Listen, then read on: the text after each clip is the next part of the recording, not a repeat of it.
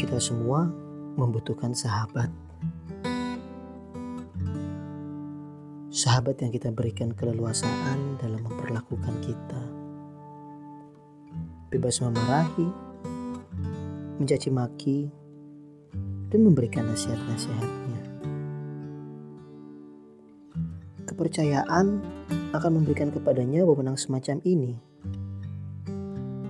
dan muncul penghargaan kita yang tinggi terhadapnya mengenai kesetiaan dan kebaikannya.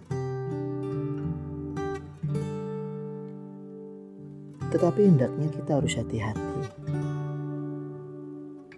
Jangan memberikan kepercayaan dan harapan pada sembarang orang.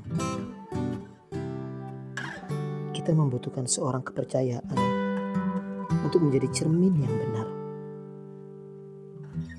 Jika kita hargai cermin itu, maka ia akan jujur pada kita.